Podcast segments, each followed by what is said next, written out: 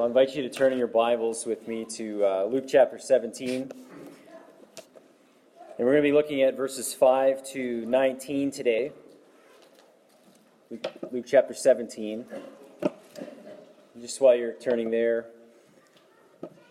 uh, one of the worst things I think we can do, or, or, or certainly a, a, very bad thing we can do, is give the impression that uh, the Christian life is an easy one. That does, simply does not serve anyone. It's not really true, and it doesn't serve anybody to even uh, insinuate that. To be sure, it is great, it is wonderful. There are joys to be known, blessings to be known, experienced along the way, but easy, uh, that's not a good word for it. And it's unfortunate that sometimes even people present it to others that way, as if it is easy.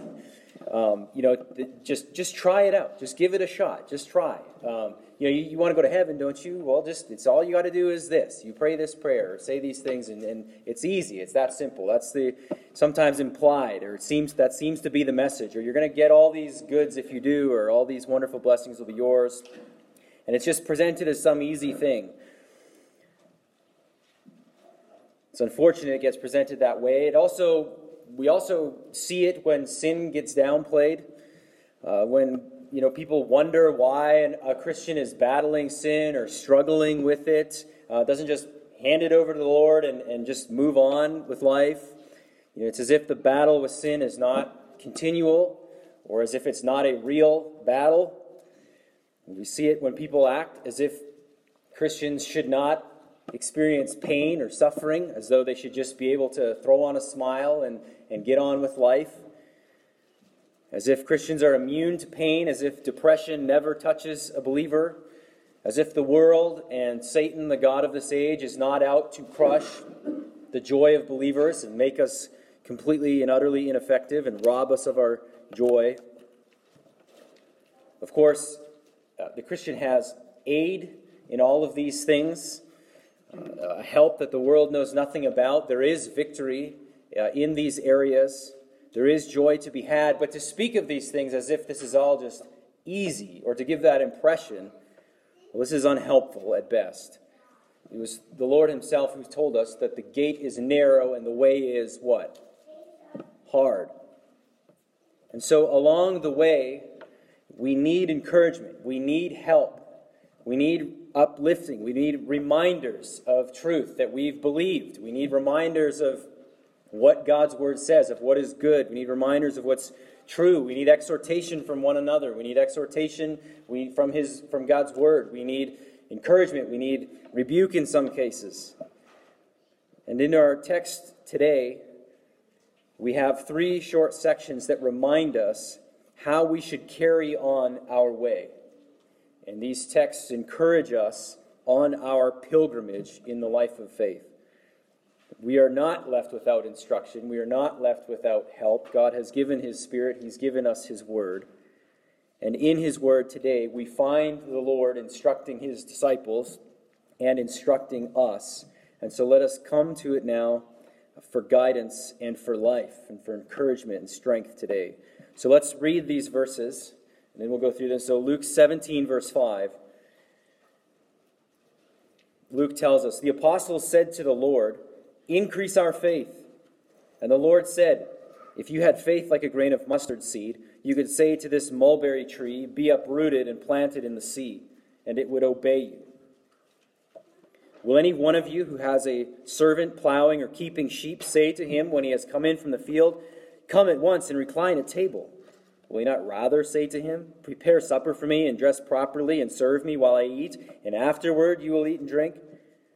Does he thank the servant because he did what was commanded? So you also, when you have done all that you were commanded, say, We are unworthy servants. We have only done what was our duty. On the way to Jerusalem, he was passing along between Samaria and Galilee. And as he entered a village, he was met by ten lepers who stood at a distance and lifted up their voices, saying, Jesus, Master, have mercy on us. When he saw them, he said to them, Go and show yourselves to the priests. And as they went, they were cleansed. Then one of them, when he saw that he was healed, turned back, praising God with a loud voice. and he fell on his face at Jesus' feet, giving him thanks. Now he was a Samaritan. Then Jesus answered, Were not ten cleansed? Where are the nine? Was no one found to return and give praise to God except this foreigner? And he said to him, Rise and go your way. Your faith has made you well. So, in these verses, we are called to take courage in the faith that we possess and to press forward in our Christian duty in a spirit of thankfulness and praise. That's a summary of these verses. That's really the outline. We're going to just walk through this. That we are called to take courage in the faith that we possess and to press forward in our Christian duty in a spirit of thankfulness and praise to God. So, verses 5 to 6 teach us to be encouraged at any and all signs of true faith to be encouraged at any and all signs of true faith. How easily and how quickly we are discouraged.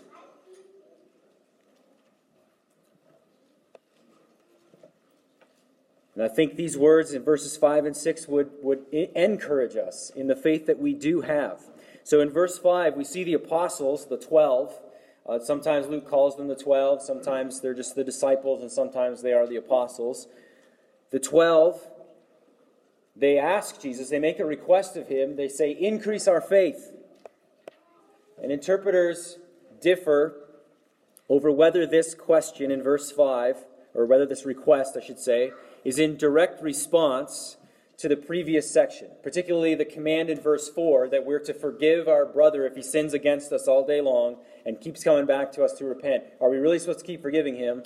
Jesus has told us we are, and so some think then, then immediately following this, they say, well, increase our faith. This is uh, not an easy thing to do. And, and, I, and, and if I'm going to do this and live this way, then I'm going to need you, Lord, to increase our faith. The issue, the question is, is um, whether or not verses 1 to 10 are a seamless account of what happened in one moment, um, that all of these just happened sequentially right after one another. Uh, we know that Luke doesn't always present things in a chronological order. We've talked about this. Uh, sometimes he's taking things from different times in Jesus' life and he puts them together. And we know that he has a purpose in the way that he puts them together, even if they're not in chronological order. And so there's some dispute if this is all in one setting here or not. But regardless, regardless of how intimately these are all connected, every disciple, every believer knows what it's like to look at, to hear what God calls a believer to do or what a, God calls a believer to endure, and we think, I don't think I have enough faith for this. And this seems to be what Luke is, is why Luke, has this here, even if it's not exactly the same time as what occurred in verses 1 to 4. I mean, who doesn't identify with this request for more faith, for an increase in faith? Who hasn't looked at what the Lord calls us to deny ourselves, you know, to deny earthly, worldly lusts, and, and who hasn't looked at this and read that and shuddered, knowing the, the power of the flesh within us, knowing that we, we are weak and struggled with this, and wondered if we have enough faith to obey this? Uh, who, who hasn't imagined a scenario in which we question whether or not we would be able to stand if that scenario came about, if we contracted that disease or we experienced that kind of a loss or whatever it might be. Who isn't in touch with their own weakness and at times trembling at thoughts of the future? I would suggest that every Christian has experienced this to some degree or another, and some of us feel it very often. Some of us feel it quite regularly, our weakness and our lack of faith. And so I would say that this request of theirs is not altogether wrong headed, even though Jesus will offer some correction. And I think he's going to uh, refocus us a little bit here in his answer. But I think what prompts this request of the disciples is, uh, is, is the fact that they are, in this moment at least, seeing their weakness, seeing their inability, seeing that God's calling them to something uh, high, a high standard. And so I'm going to need more faith for this. And so Jesus responds here with a gentle correction. He says, If you had faith like a grain of mustard seed, you could say to this mulberry tree, Be uprooted and planted in the seed, sea, and it would obey you. So, what Jesus is saying is that even the presence of a little bit of true faith is powerful. And so, the main question then is not do I have massive amounts of faith, but rather it's is the faith that I do possess genuine? The mustard seed is a tiny seed, it's nothing impressive. And so, if we had faith of that size, that seems unimpressive to us. But such faith, Jesus says, is capable of commanding a tree to be uprooted and then planted in the sea. So this is clearly a figurative this is clearly figurative speech. Trees do not become planted in the sea. So, the, the point that he's making is to, to, to show us the power and the efficacy of a little bit, even a little bit, of true faith. And so, the issue is not quantity or amount of faith that we have. Really, the issue is the quality of our faith. What kind of faith is it? Is it true faith? Is it the kind of faith that James would say is a saving faith? The Bible tells us what true biblical saving faith looks like. At the time of the Reformation, uh, the reformers, I think rightfully, talked to three aspects of saving faith that involved knowledge, involved assent, and involved trust. Uh, so it involves knowledge of certain biblical truths. Obviously, we need to know some things if we are to have saving faith. We need to have a knowledge, a cognitive understanding of at least some basic truths of the gospel that God is our holy creator.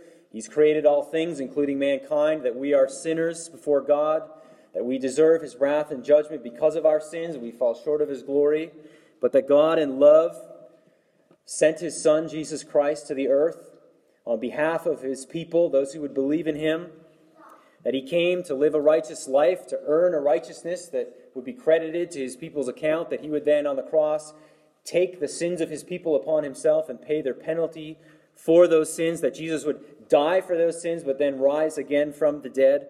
Uh, we need to uh, know certain truths.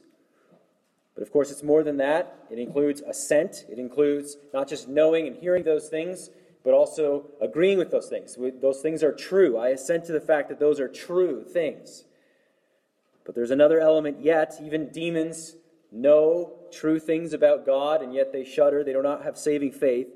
Saving faith involves trusting God. It's past, it's not just the intellectual understanding of things and agreement in the head.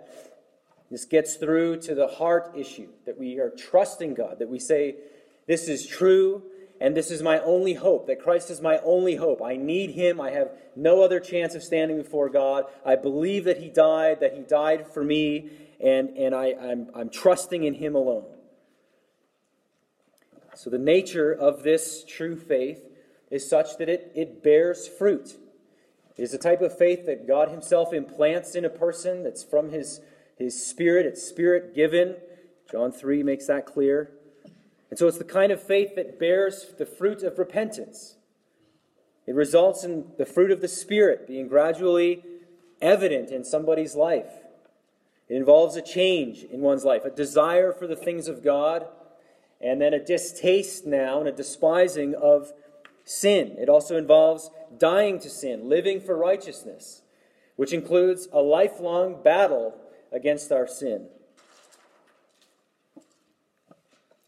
True faith is not instant perfection, nor is it merely present in those that we would consider to be giants of the faith, those we would think have massive amounts of faith. So we might look at a God given task that's before us, some Christian duty that the Word of God calls us to, and we might think, I need more faith for this. Or we might think of a possible difficulty that could come our way or tragedy that might befall us, and we might think, I would need much more faith if I were ever to get through something like that. And that can unsettle us. But Jesus' response here, I think, helps us to think differently about this. Rather than panicking about what we think we currently lack, Jesus points us back to what we do, in fact, possess. If we have any true faith, we are told here that this is powerful.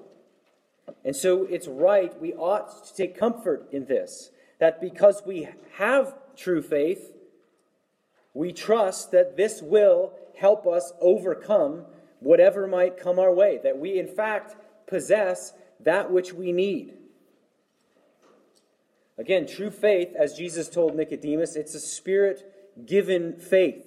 And this is what makes even a seemingly small portion of it significant and effective, because it's God given.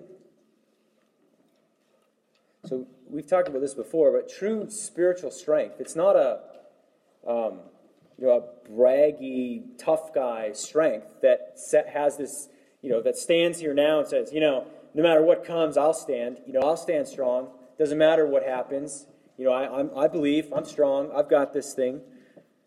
Any attitude in the Bible that comes anywhere close to approaching that thinking ended very badly.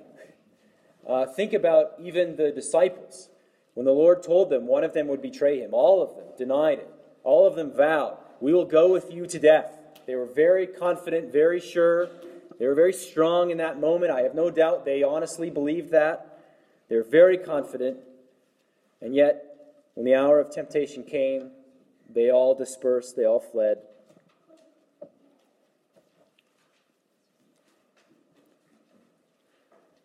Our only hope is not that we are so strong, nor is our hope even that we are currently filled with so much faith. We might even feel strong today, and that's good. We might feel strong in the faith today, but Paul even warns us, if we feel that way, to take heed lest we fall. 1 Corinthians 10 uh, 12. Everywhere, we're warned of our weakness. We are weak people. We are not to find strength in ourselves. And so the hope then is that this faith that we have is true, and therefore that God will sustain us by our faith, through our faith, when difficulty comes, when we are called on to obey in a difficult way that could end with persecution or could end with losing a job or some other form of difficulty. Or when we're called on to fight a sin that just seems like an enormous mountain before us, or whatever the trial might come our way. Our hope is that even the faith that we do have now, that God would sustain us in that. And so, do you have faith? Do you believe the scriptures? Do you believe the gospel? even if you're very aware of how weak you are and you're very aware of how much you lack, be encouraged by the presence of true faith. And trust, trust that because of that, the Lord will sustain you, whatever comes. And so do not let your weakness, what you lack, become an excuse for not striving forward in your Christian duty and in your obedience. Don't sit around and just wait for some large measure of faith just suddenly fall on you, set out to trust the Lord, to obey the Lord and the things that He calls you to. Trust that He'll carry you through whatever difficulties come. I'm weak now. I don't know how I'd stand if X ever came about. Trust Him that at that time He will help you, He will provide for you, because you're trusting not in yourself, but in Him.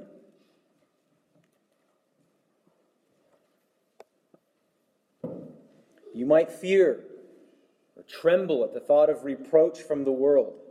I don't know how I would handle that if it came or if I was persecuted. But trust that the Lord would sustain you through it. You'd survive if someone suddenly hated you, if that's the thing you fear.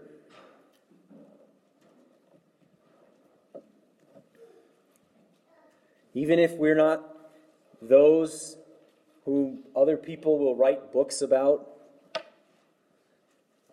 if faith is true, Jesus would have us take courage in this and press forward, press onward. And so be encouraged by any and all signs of true faith. You may say, I am, you may, I've heard some of you say declare how incredibly weak you are, and yet, even in your incredible weakness, declare that you have nowhere else to turn, that you know, you know, you believe, you believe. I'm weak. I don't know how I'm going to get through this, but I believe. So trust, friends, that God will keep you and bring you through it. Many of you have seen that. We've seen that in our midst around us. People in great weakness, nevertheless, be carried through. Why? Because they're macho people? No, because the Lord is faithful and because they possess even a small measure of true faith. And so be encouraged by any and all signs of true faith. Secondly, we're called here to press on then in humble Christian duty in verses 7 to to 10. So the verses we just read, they're an encouragement when faith seems small, when faith seems weak, and now we're told to just press on in humble duty. We're given the mindset and we're given the attitude that we should have as we go about our service to the Lord. And so look at verse verse 7. He says, Will any of you who has a servant, that's the, the word doulos, some of you are familiar with the word could, and I would suggest should here be translated slave. Will any of you who has a slave plowing or keeping sheep say to him when he has come in the field, Come at once and recline at table? Will he not rather say to him, Prepare supper for me, and dress properly, and serve me while I eat and drink, and afterward you will eat and drink? That's the more normal way of it.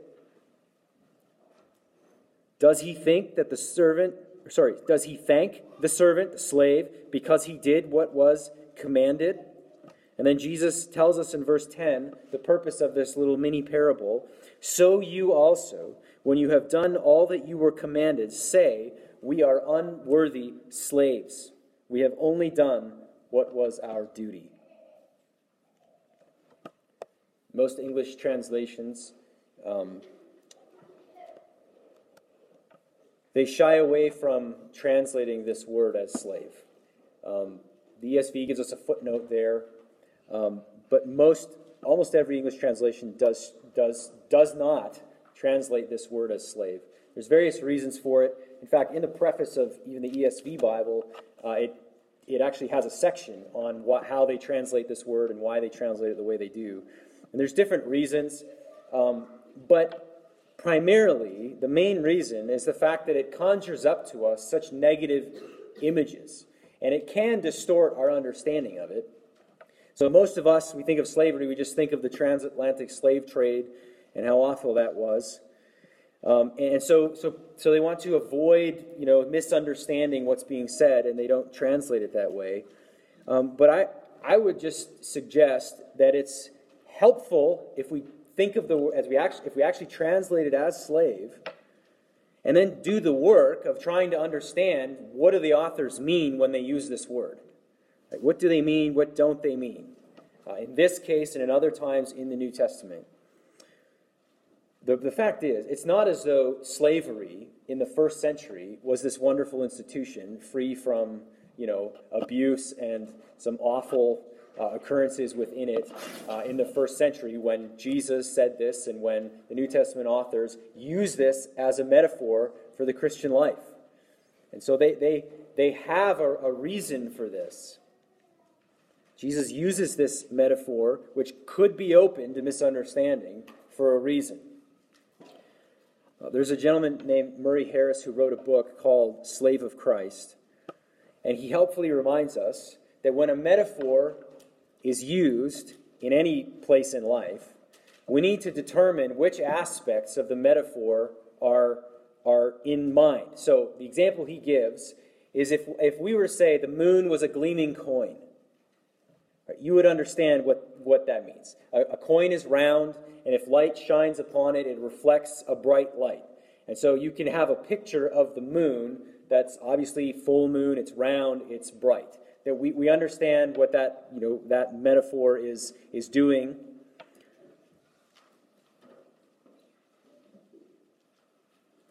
We are not suggesting in that metaphor the moon was a gleaming coin. We're not suggesting that the moon was man made. We're not suggesting the moon can be exchanged for goods and services, right? I mean, that's what a coin is, that's what a coin does. But we know that that part of what a coin is is not part of the uh, analogy, right? Are not part of the metaphor. We understand that. That's an example that's pretty clear to us. And so I think we can likewise come to this issue of the word slave and understand that there are some aspects and some forms of slavery that are not in view when we are called God's slaves or slaves of Christ. As these are phrases used throughout the New Testament. We may not even realize that because it's often not translated that way. So, for example, God is not a cruel and abusive taskmaster. We might think of that element of, of slavery that certainly has been common throughout human history. Uh, but that's, that's not what this is saying, that God is some cruel taskmaster and abusive. Uh, nor does the metaphor imply that we've been robbed and stolen from a better life and dragged into a forced and cruel slavery. That's not what it means when we are likened to being slaves of God. So, what does this mean? Well, one key difference between a slave and a servant is that while uh, both serve, slaves are owned by their masters. And this aspect is clear in this passage and throughout the New Testament that as Christians, we are those who belong to God, that we are owned by Him, that we are not our own, we were bought with a price. We actually belong to God, we belong to the Lord. Paul, Peter, James, Jude, they all refer to themselves as slaves of Christ. They call themselves that.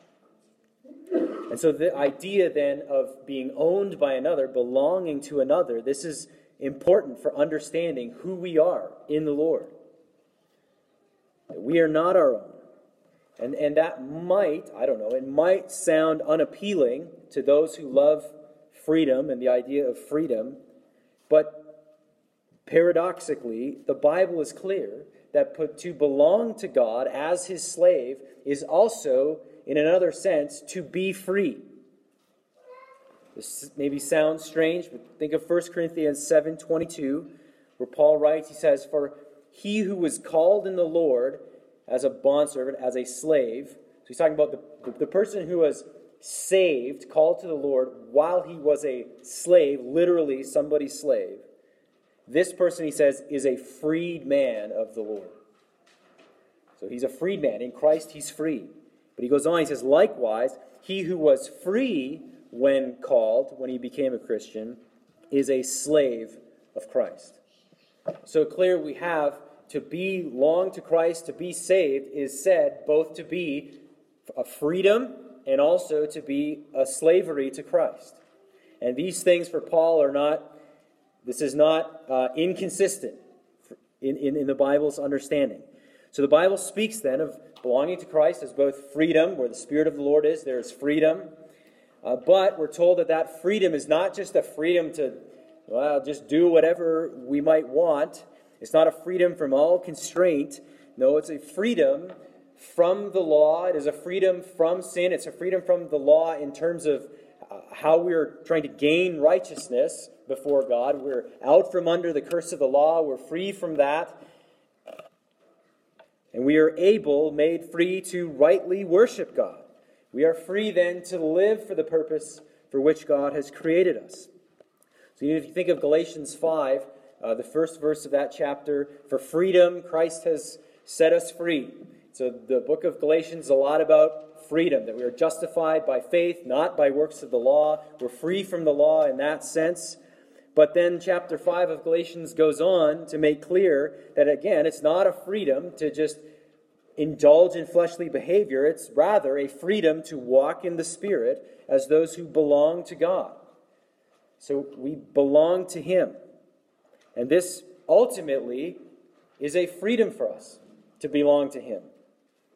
Even as it's described as slavery to Christ. To be otherwise to be not a slave to God is to then be enslaved to what? Sin. There's not a neutral territory here where somebody's just free and now uh, we throw on this yoke of slavery to the Lord. No, we're either enslaved to our sin, which ends in death, or we are enslaved to the Lord, which has as its end eternal life. And so to be apart from Christ is no freedom at all, though such a person might make up their own rules. And so in this parable, the master is the one who tells the slave what he is to do. He sets the duties for the slave. He goes out and he serves, and then he comes in and he wears the appropriate clothes, and then he serves this master supper, and when he's done, then it's his turn to eat. He sets the duties of the slave. That's normal, that's expected. And so, this too is key for our understanding of what it means to belong to God, to be his slave. We exist to do his bidding, to live for his honor and glory. He is the Lord, we are not. He is master, and we are not. And of course, we see in these verses that we, uh, we, we see the attitude that we ought to have in this service. That our obedience to what God calls us to is the least that we could do. That it's not meritorious in any way. That when all is said and done, we just, we just say we are merely serving as a slave. We've simply done what was our duty. We are unworthy. So we do not put God in our debt that somehow makes him owe us something. No, we belong to him, and so it's right, it is appropriate for us to live for him, to do the things that he calls us to. So, one, one implication here is that what he does give us, he gives us in grace. We don't earn things from God. We don't do a little bit of work and then he pays us with these certain blessings. That's not how the relationship works. We belong to him, he is our master. So I think we tend to have the mindset, perhaps it's not stated or we don't, uh, it can creep up on us but the mindset is uh, in which we have this uh, maybe implicit list of demands about how life ought to be. Uh, the kinds of things that we ought to have, the types of relationships that ought to be ours, the types of experiences and various other expectations that we are expecting God to give us. And if these things are not met or they're taken away from us, then we sometimes become angry with God or perhaps we become depressed and we wonder, how could he do this to us? I've put in all of this work for him. I've put in all of these years of service. I've been content with just a little bit, and now even this thing is gone. And we, and we may not say it quite that crassly, but that is often why we are downcast. We're upset and we're mad because we feel God has let us down. He's not given us what we thought we deserved and we, He owed us. But this is not how it works. We don't put God in our debt, we don't earn these things from Him. We don't put in service so we can later cash it in for a, uh, our other desires to be fed. We're called here to humble service as unworthy slaves, with a mindset that we are simply doing our duty when we do serve the Lord in the various areas of life in which we are called to serve Him.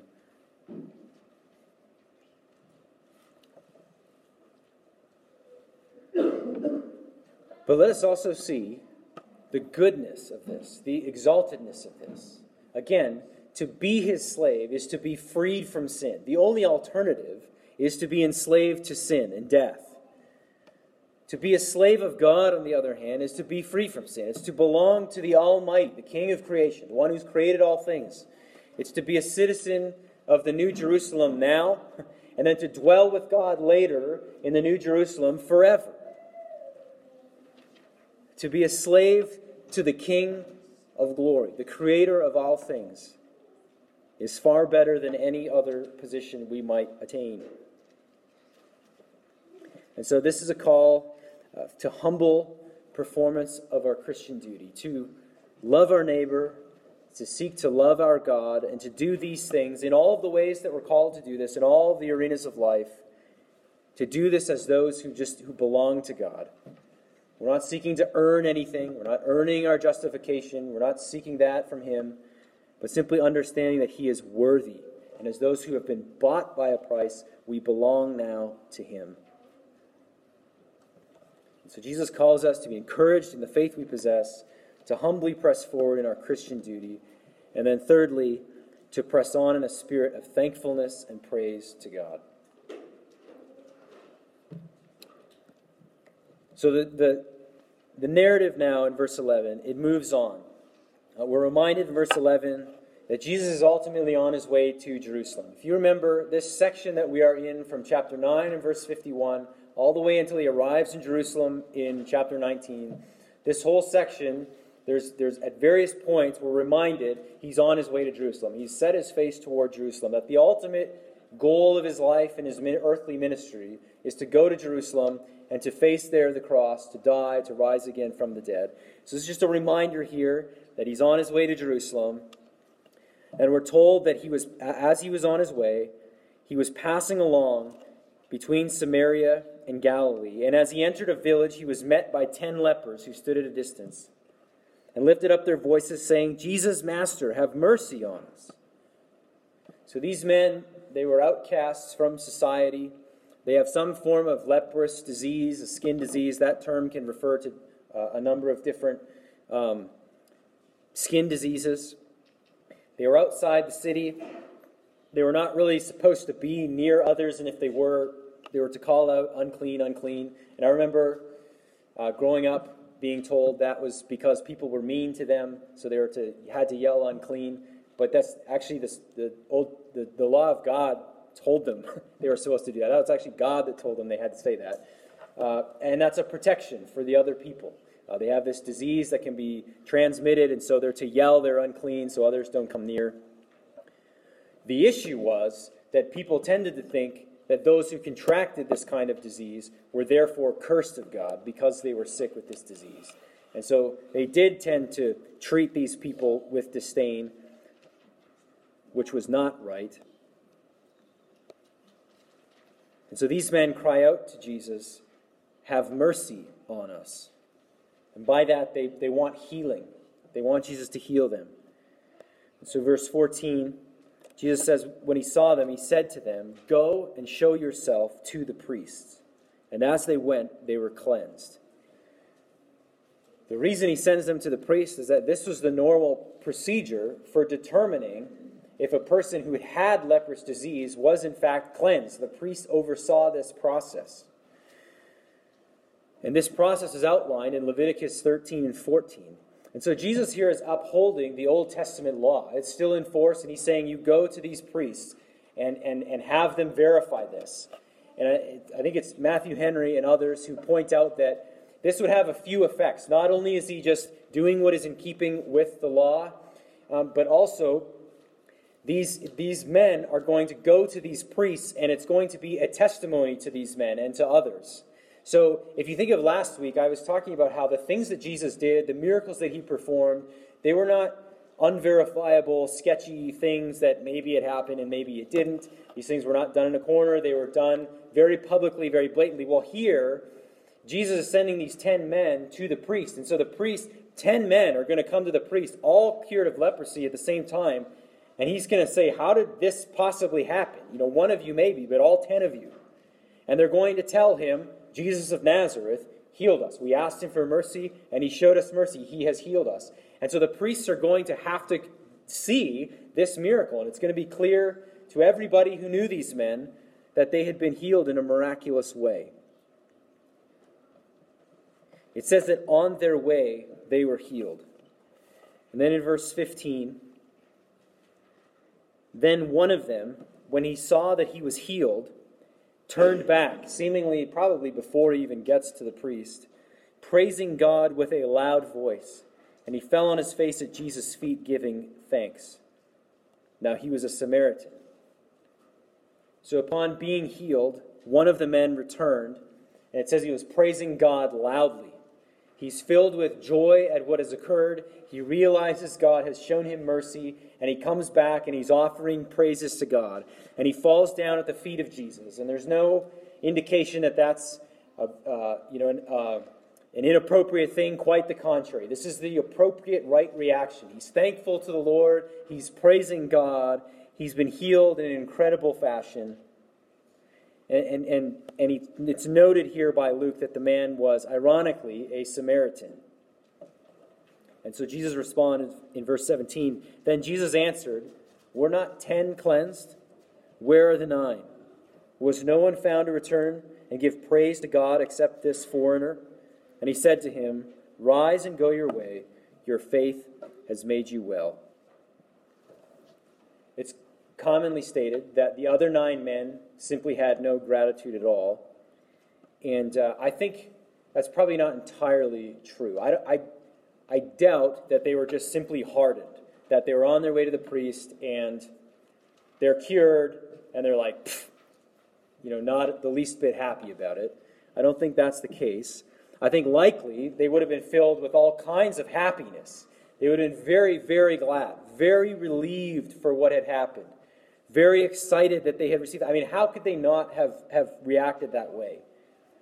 The issue that Jesus seems to be pointing to here is that they did not return to give thanks to God. Verse 18.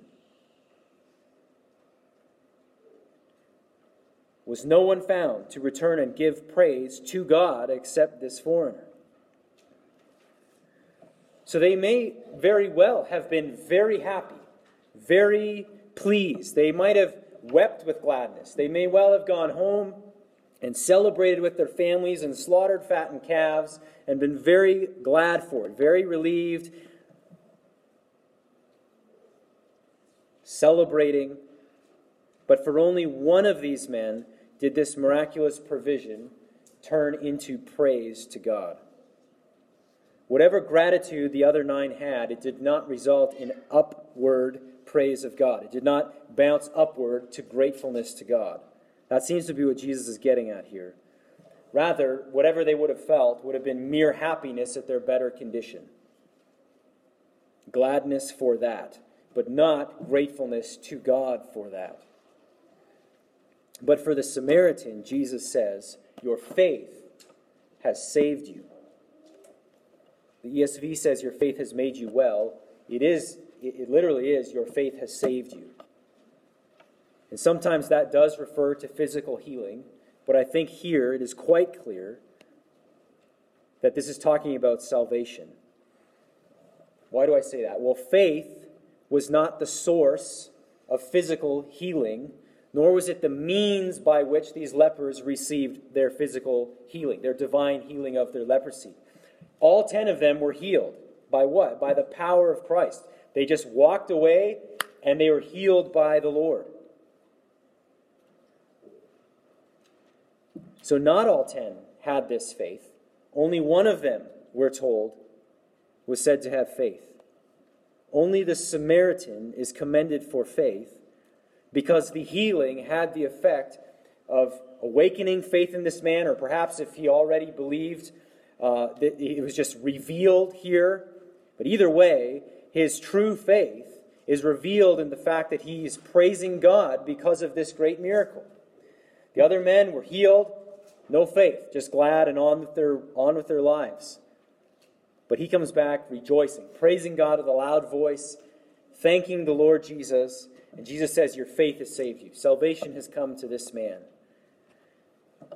So these other nine, they, they prove to be, I think, a sad illustration of what we find in Romans chapter 1, which speaks there of people who refuse to give thanks to God Though his power is evident in creation, though we know he's powerful, though we ought to give thanks to him, Paul says there, mankind does not.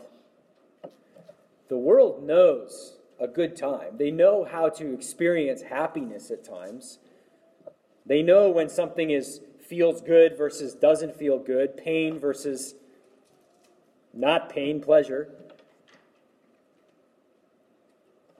But it does not bounce from there into praising God. It does not rebound into praising God. To be thankful requires an object. We thank someone. We're thankful to something. Uh, so you think of Thanksgiving, around Thanksgiving, there's all kinds of talk about being thankful, but rarely, if ever, is the object of our thankfulness ever stated. It's just some general uh, feeling. There's no object. And so it's not really a thankfulness at all. It's just a gladness. I just I'm just glad that I'm okay. I'm glad that I don't have that guy's problems or that person's health struggles. I'm glad I have these things that I have. I'm just glad for it. But it's not really truly a thankfulness because thankfulness ultimately has an object, and true thankfulness has as its object the Almighty from whom all blessings ultimately flow. And so the Samaritan in this story could see that he'd been granted a great blessing, a great physical blessing in his healing by God through Jesus, and he responded in faith, according to Jesus, in faith. This is expressed in praise and expressed in thankfulness to God and to Jesus. And so this, this, is, this ought to be how it is thankfulness to God. I mean, the fact is, we deserve nothing from God. We deserve death. We do not deserve breath in our lungs. As long as we live, God is sustaining us every step of the way, and He does so with various measures of good things that we enjoy along the way. His common grace is the grace that falls on believers and unbelievers alike. Rain that waters the ground, the sun that causes the crops to grow, and the food that is produced that eventually winds up on our tables and on the tables of our neighbors is ultimately, the Bible teaches, from God, a blessing from Him. We have homes, we have vehicles, we have health, we have clothing, and for many of us, we have this in abundance. And these things ultimately come from the gracious hand of God, who rules the world in his divine providence. And so the appropriate response to these things is to be thankful to God and to praise Him for God. That as we lay our heads down at night and it's freezing cold outside and we are warm, and though the roof over our head is not as nice as our neighbors or needs a little work or we you know would love for it to be, it's a roof over our head that God has given us. It's the roof He has given you, the one that He has provided for you, and there's every reason to rejoice in that.